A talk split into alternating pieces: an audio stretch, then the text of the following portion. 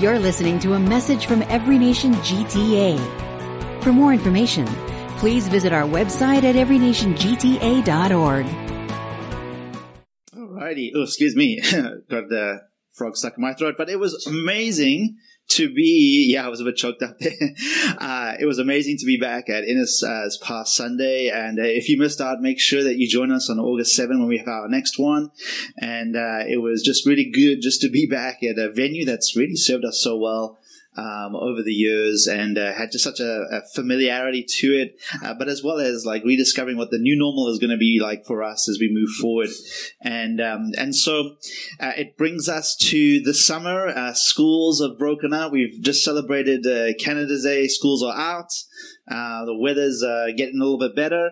And so we're going to be diving into our summer series that's going to be interspersed with a couple of guest speakers. But basically, for the majority of the series, we're going to be speaking about the church. In fact, we're going to call the series the Ecclesia, which is the Greek word that Jesus in the New Testament refers to when they talk about the church. Now, I don't know what comes into your mind when you hear the word church, but probably a lot of different things from a building, a particular type of service, particular type of organization. And so we're going to be jumping into all of that. We're, we're taking a break from our uh, ACT series, but in some ways, ACT has really formed uh, our understanding of what the church is, the birth really of the spirit filled church. And so we're going to use as a foundational text, but we're going to have other texts involved, but we're going to use a foundational text. I'm going to use it today from Acts chapter 2, which is really a summary of what the early church was and did, and really what made them so faithful and fruitful in a, in a very hostile environment um, for them. And so we're going to be looking at the church then, but then using that as a framework to say, okay, well then, how is the church now in terms of those critical, essential things that the church is and should be about? Um, how are we uh, doing as the church? And so, if you can join me in Acts chapter 2, we're going to be reading from verses 41 to 47. I'll be up on your screen. And so, here we go as we jump in. Verse 41 So those who received his word, Peter had just preached a sermon, were baptized. And there were added that day about 3,000 souls. The church is about 3,000. And they devoted themselves to the apostles' teaching and the fellowship, to the breaking of bread and the prayers. And all came upon every soul, and many wonders and signs were being done through the apostles. And all who believed were together and had all things in common. And they were selling their possessions and belongings and distributing the proceeds to all as any had need. And day by day, attending the temple together and breaking bread in their homes, they received their food with glad and generous hearts, praising God and having favor with all the people. And the Lord added to their number day by day those who were being saved.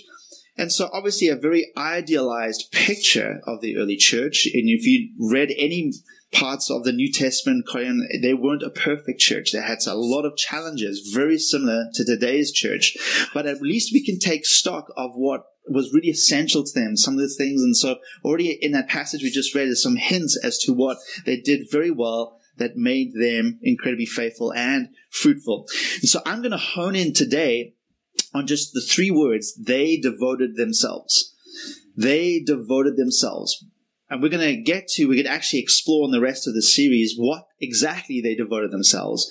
But today I just want to speak a little bit about devotion. Now, a great definition of devotion means to be focused on something, to be committed to something, to hold fast to something, to be given over to something, to be in something continually, and to be incredibly lovingly loyal to something. You're devoted to it, right? We think of this in terms of you're devoted to a, a, a spouse or a person. You're devoted to a sports team. We can be devoted to a lot of things. It's intrinsic within our human nature to be devoted to something. Let's explore that a little bit more. Um, I'll share a little quick story from Jesus and early in Jesus' ministry, in the Gospel of John, John tells us about some of his would be disciples. It tells us these two disciples in particular are following John the Baptist. And they've been disciples of John the Baptist. But then Jesus walks by, and John says something about Jesus that basically says, Look, the Passover lamb uh, is here. And they, disciples, begin to follow Jesus. And while they're following Jesus, Jesus turns around to them and says this what are you seeking?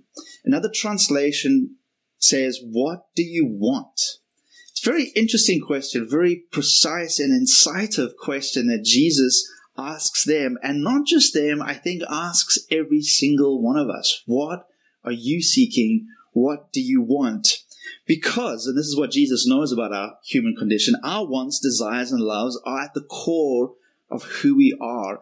So much so that they, they inform our actions and our behaviors. They flow from that. You know, scripture speaks about the wisdom of scripture tells us the importance, the centrality of your heart. Now, the heart isn't just your emotions. The heart is the core of who you are, where you, you make your decisions, your cognitive abilities. It's, it's the essence of who you are, at least in terms of the scriptural use of the word heart. Proverbs 4.23 says, above all else, God your heart. Why? For everything you do flows from it everything you do flows from these uh, wants, desires, and loves. And so Jesus turns to his disciples as they're following him. What do you want?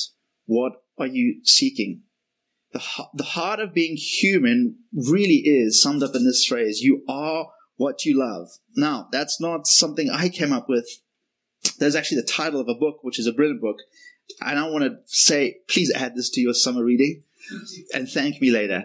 Um, it's really a great book. Um, um, so many leaders and pastors. It's not just for leaders and pastors, very Christian, but he really, this James Smith is a, a Christian philosopher, really dives into what it means to be human how God's wired us, um, essentially not just as thinkers, but essentially as lovers, that we pursue things. It's, it's built within how God's made us and how that's an, an incredible gift, but it also can be very destructive if it's not directly, uh, it's ordered in the right way or directed in the right, way. And so, um, I'm not going to be able to do justice to his book, but I do want to use a little bit of what he says to kind of build this, theme of what Jesus is talking about. What is it that you want? What is it that you seek? Because if you can distill that, that's going to probably inform the direction of your life. And so in his book, he provides an introduction to the Augustinian insight that we are mostly profoundly shaped by what we love most more than what we think or even believe or even what we do, by what we love most. And he uses the fifth century philosopher, theologian, bishop,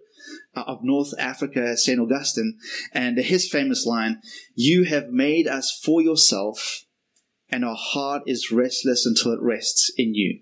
Taken from his book Confessions. You have made us for yourself, and our heart is restless until it rests in you. And so, kind of three claims you can see Augustine is, is bringing out here. The first one is a design claim. In other words, that you and I are made by God and for God the creator.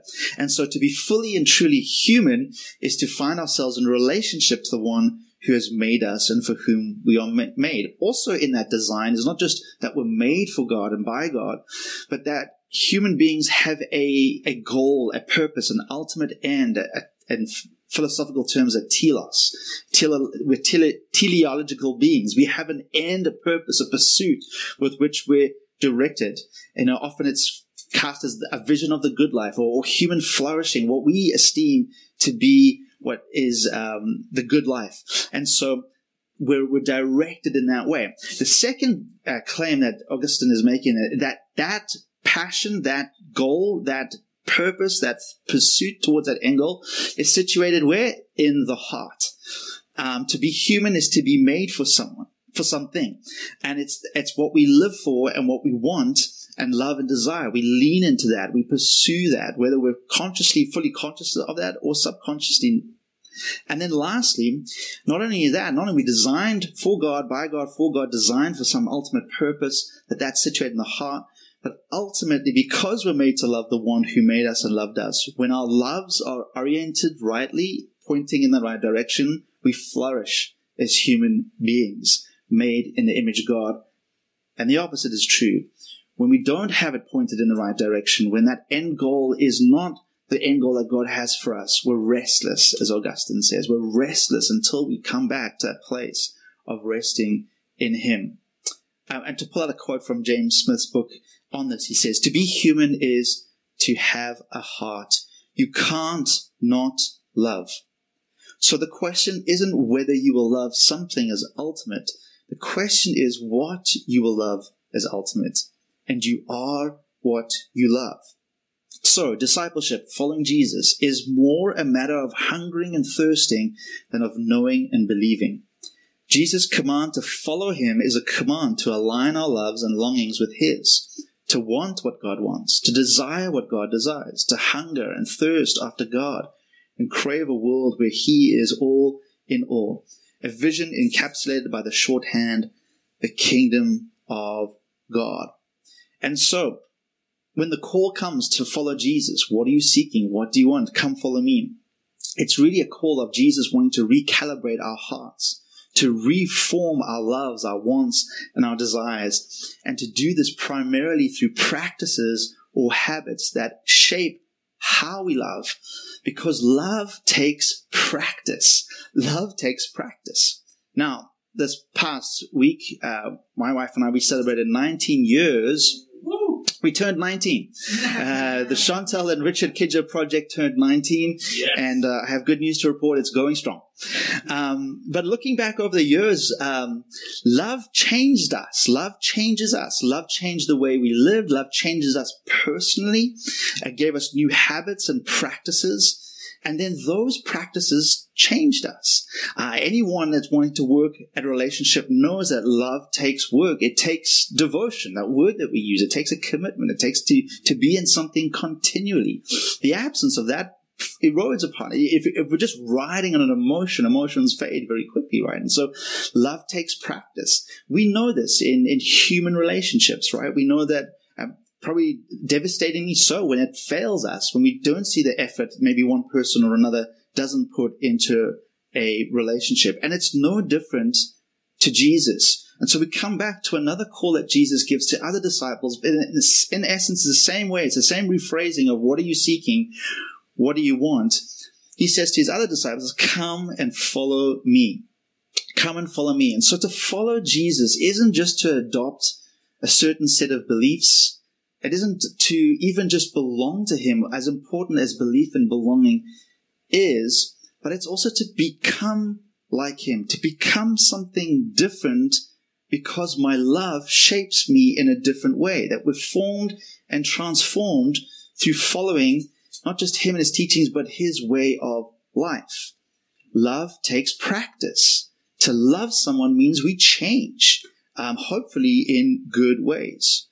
And so it's not to minimize education and information and belief and belonging. Those are important, but it's to say there's much more to that. You know, education is, is thinking and learning, but formation is what we practice and do. And it's really where change comes, right? We, you know, I, am an ideas guy. I can live a lot in my head and having a lot of. I mean, even sitting on our anniversary, we're talking about some ideas and I can just see Chantal's like, yeah, the ideas, but can we get some execution on some of those great ideas? And that's something I need to work on. And so it's not just the information and knowledge and absorbing the teachings of Jesus, but it's allowing, but beginning to do something with those, allowing the, them to shape and form me in different ways. Formation is what you practice and do. And so these practices that we're talking about are what it means to follow Jesus, what the early church fathers and mothers refer to as a rule of life. Now, I know when you hear the word rule, it doesn't sound great. It sounds like a constraint. It sounds like law. And that's really how we should interpret today um, that word rule. A ruling, a rule. It's to be obeyed. Um, it's black and white. But that's not how they use that word when they were originally talking about it in the Latin. In fact, it's more in line of the word that's used for a trellis. Think of a trellis in a vineyard. I've got a beautiful vineyard to put in front of you, right? That could be somewhere in beautiful Ontario, right? And so those trellises, what do they do? They bring organization to those vines. Why do they bring organization to those vines? To increase their chances of health, of growth, and of fruitfulness right? As they're elevated off the ground, it, it protects them from disease and, and things that would want to destroy their crops. It gives them the best chance of being able to produce the fruit they were designed to produce. And so a rule of life is a trellis for your life. It's a structure from which our lives can build so that we can thrive, grow, flourish in the way God and Jesus intends for us. It doesn't happen automatically. Love takes practice. Loving God, loving others, loving the world takes practice. More specifically, takes certain practices. And so these rules of life, it's an ancient term for these patterns, these trellises, these organizations of communal habits that form us into the people that God wants us to be. And so by creating a rule and a rhythm of life, and so you think of the rule, it's the certain practice. And by the way, you currently have a rule of life, whether you know it or not. It's just a question of is it a good one or is it a bad one. You currently have a rule. It's the rule is the practice and the rhythm is the frequency of it. And so you might have a rule that says, I need to pray. And you might have a practice of doing that daily or semi regularly throughout the week. You might have a practice of keeping a, a, day holy, a Sabbath, and you might practice that once a week. For a lot of us in our Every family, we have a practice of prayer and fasting, and it happens annually for a week we have a practice of worshiping together, and it usually happens on a Sunday. And so you can see already you have a practice, you have a rule of life, and it doesn't just apply necessarily to your spiritual life, although this is what it's meant to be. These are habits. These are habits to uh, cultivate as us worshippers. Another word for that is liturgy. It's just, it's habits that are, that are cultivating us as worshippers, as lovers, remember? But you might have a rule that says when you first wake up, you check your social media or your email, and that's a practice and a rhythm that probably happens very frequently. Now, whether that's healthy or good for you or not is for you to take a step back and look. But if you begin to analyze your life, you'll see that you are a habitual person. You do certain things, and habits are very powerful in the sense that habits become second nature to us. Right? We, like second nature means you don't have to think about it. Not all things start out that way. We have to work at that. When you first learned to tie a shoelace, it was a lot of effort, right? It took a lot of work to tie that shoelace. I'm hoping by now it doesn't take you that much effort. You probably don't even think about it. I mean, kind of a scary thought is for those of you who've been driving for any length of time, I've been driving for many years. How many times have you been driving? You kind of forget you're driving. It's like you just automatically dry. You know what I mean? Like, I don't know if that's a good thing or a bad thing. Uh, jury's out on that, but there are certain things that we just become second nature to us. And so that's the encouragement that anything almost that we practice or work at can become that but also destructive things can become that. And so it takes effort to change patterns, to redirect us towards loves. And so that's what the early church mothers and fathers, they put together these practices to say it takes practice to follow Jesus. It doesn't come automatically. It takes practice for us to redirect, reorientate, in Augustine's word, to reset the navigation of our, of our hearts on Jesus and what he's passionate about. It takes practice and it takes practice in community. And uh, almost all of these things that we're going to explore are just assumed to do it in community, not just by yourself. And so you have one already. The question is, is it a good, is it a helpful or harmful rule of life that you're living by? Um, I love this quote from Margaret Guenther, wife, mother, and Anglican priest speaking about a rule of life. She says, a good rule can set us free to be our true and best selves. It is a true working document, a kind of spiritual budget, not carved in stone, but subject to regular review and revision. It should support us, but never constrict us. And so think of this summer as we go through this. We're going to be exploring the rule of life of the early church. And in a way for us to contemplate and ha- use the summer to examine our own lives personally, but also communally. Examine uh, is the rule of life, is the rhythms of life. Am I, am I being more discipled and shaped by the culture's rule of life? And it has a rule of life for you, make no mistake. Or am I increasingly shaped and cultivated by a rule of life that makes me more passionate and a follower of Jesus, more passionate follower of those with Jesus and for his world? And so, at Every Nation GTA, in some ways, we have a very simple framework simple, not meaning easy, but simple meaning it's pretty simple to grasp of what it means to follow Jesus. We talk about this being up in out or worship community mission. It's kind of a rule of life that's broken into practices to cultivate a life of worship, community, and mission. Worship, to love and follow Jesus and pattern everything in our lives after his life. Community is to do life with and love and care for one another with intentionality. And mission, to love those in the world around us who don't follow Jesus with courage, and compassion. And from time to time, we tweak things that, that try to do that in a better way, that refresh that. But in essence, that's what we're trying to do as we follow Jesus together on his mission. You know, um, when we devote ourselves to practices of worship, of community, and mission. It's not just some religious activities to fill up your week. It's not just something that we do, but they do something to us. those habits, those practices, love takes practice, they change us, hopefully into better lovers. Like the marriage example, hopefully into better lovers of Jesus. For example, community. If you've ever been in a community small group, for instance, you, you know that takes commitment. Usually, typically, they happen weekly. There's a lot of things that happen in your week that could easily say, I'm too tired to show up tonight. Oh, so much has happened in my life. But that practice of committing yourselves to a group and a people that's going to hold you accountable does something to you, does something to your schedule. It should. It cuts across the individualistic uh, value in our society that's gone off the scale. It's all about the individual. And it says, I might be feeling this, but there are people counting on me to show up. That my absence means a detraction from that group. I bring something to that group. And my absence is felt as my presence is felt. And so that's just a small example of how the rule of life is saying, I'm going to commit to a certain time, certain day of a week to certain people, and I'm going to make sure it's a priority in my calendar. Sure, stuff happens, life happens, we understand that. But by and large, those practices, I'm going to worship. I'm going to gather my family, if you have a family, and we're going to worship. I'm going to come together with the, with the, the people of God on Sunday to work. That's a rule of life that's going to shape you. It's going to shape your kids.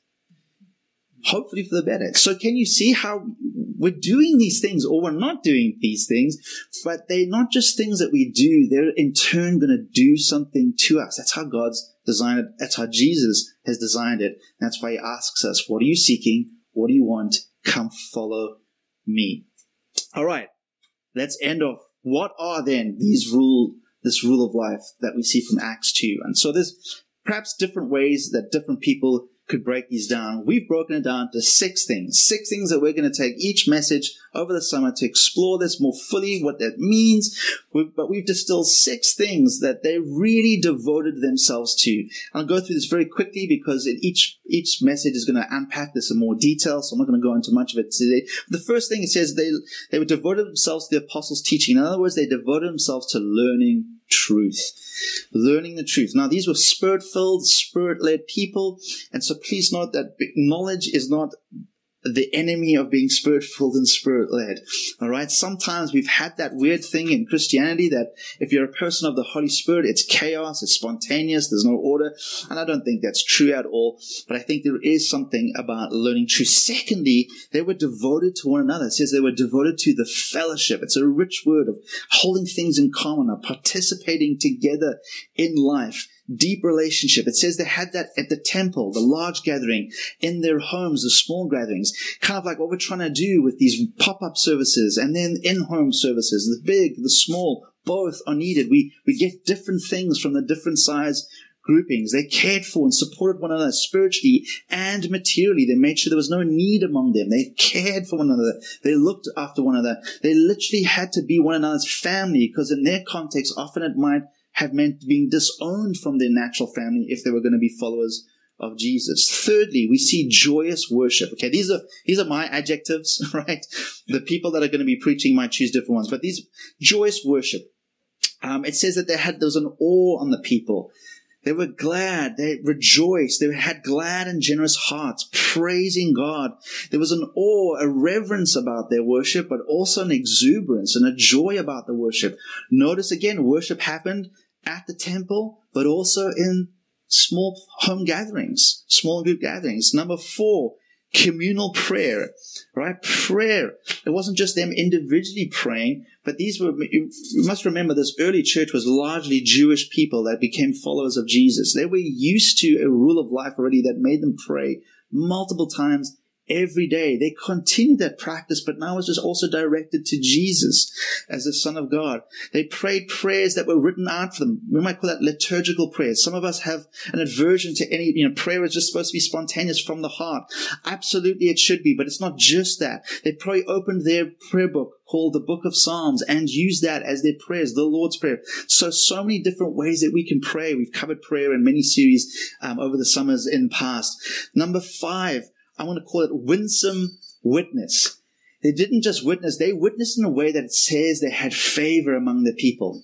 It's not to say that everyone became a Christian, but there was something that was extraordinarily attractive about their faith and following of Jesus. And I was wondering if we could recapture that in our moment in our day. You know, sometimes the church is cast in very different lights for different people, but could we capture this as part of the church then and the church now? A way to witness, but a way that witnesses in a winsome way. It might not convert everyone. It's not necessarily to make everyone love, you know, Jesus polarizes people. You love him or you hate him. And that's not, but there was a way that attracted people to this something about you. Um, and then lastly, sacrificial service. They were a people of sacrifice, uh, incredibly generous and sharing. And it wasn't just confined to the church. For sure, they made sure the people within the church were taken care of, but it wasn't just confined to them. They were a generous, a sacrificial, people, um, even to the point of pooling their resources, their material resources, selling their possessions. We'll dive into that. This is not communism, all right? But it was a radical realization that Jesus has Lord over everything. You know, it was Luther that talked about different conversions for Christians and he lamented that didn't all happen at the same time. It was a conversion of the heart, the mind, and the wallet. Mm-hmm. He said, I wish that happened all at the same time. But these were people that very from the get-go realized that, hey, Jesus, you don't just have my life, but everything that I have is yours and your people. It's a radical way of thinking, not a communistic way of thinking, but a radical way of thinking that I am not my own, my possessions are not my own. And again, we live in a society that's very much about the individual rights, your possessions, your rights, your responsibilities. And it's not to say those are bad in and of themselves, but we also need to make sure that that's not become the absolute for us, that we become a generous people, we become a sacrificial people like them. All right, so those six is what we're going to be diving into over the summer. But let me wrap this up and bring it to an end with a kind of a sobering quote. I've, I've really been enjoying the last couple of years. Rich Villodas, he, he took over from Pete Scazzero, uh, leading the church in New York City. Um, he's really um, speaks a lot on spiritual formation, rule of life. Uh, he leads an incredibly multicultural, multi generational church in Queens, New York, um, and. Uh, and uh, he's just got a very wise way, very young guy, he's in his 40s, kind of like me, but very, just really appreciate, comes from a Puerto Rican background, I really appreciate the way that he frames things. And uh, a very sobering quote. He says this, he says, the troubling reality that believers can be deeply committed to being Christian, without ever being deeply formed by Christ. And so what we want to do is we want to be formed by Christ. We want to do these practices, but they're a means to an end. And I think in some ways what he's saying there is that we can, be committed to all the things that are peripheral to Christianity. We can, we can be part of a church. We can even show up regularly. We can maybe give every now and again. We can open up our Bibles. But are we really becoming and being formed by Jesus? Are we becoming more like Jesus? Or are we just becoming more religious or becoming this kind of idea of what we think a Christian should be? And it is a subtle line for sure.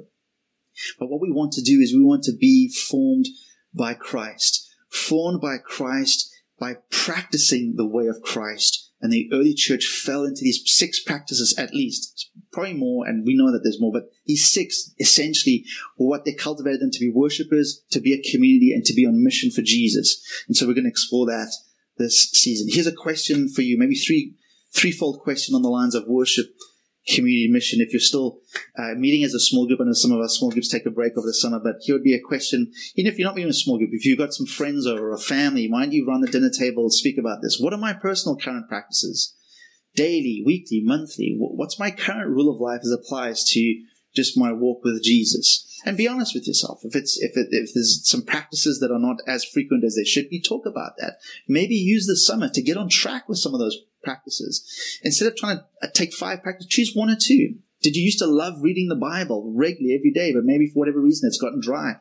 Find a way to get back into that Bible, but do it a different way. Find a different plan. Whatever it is, pray, pray, read the Word with somebody. Whatever it is, find ways to.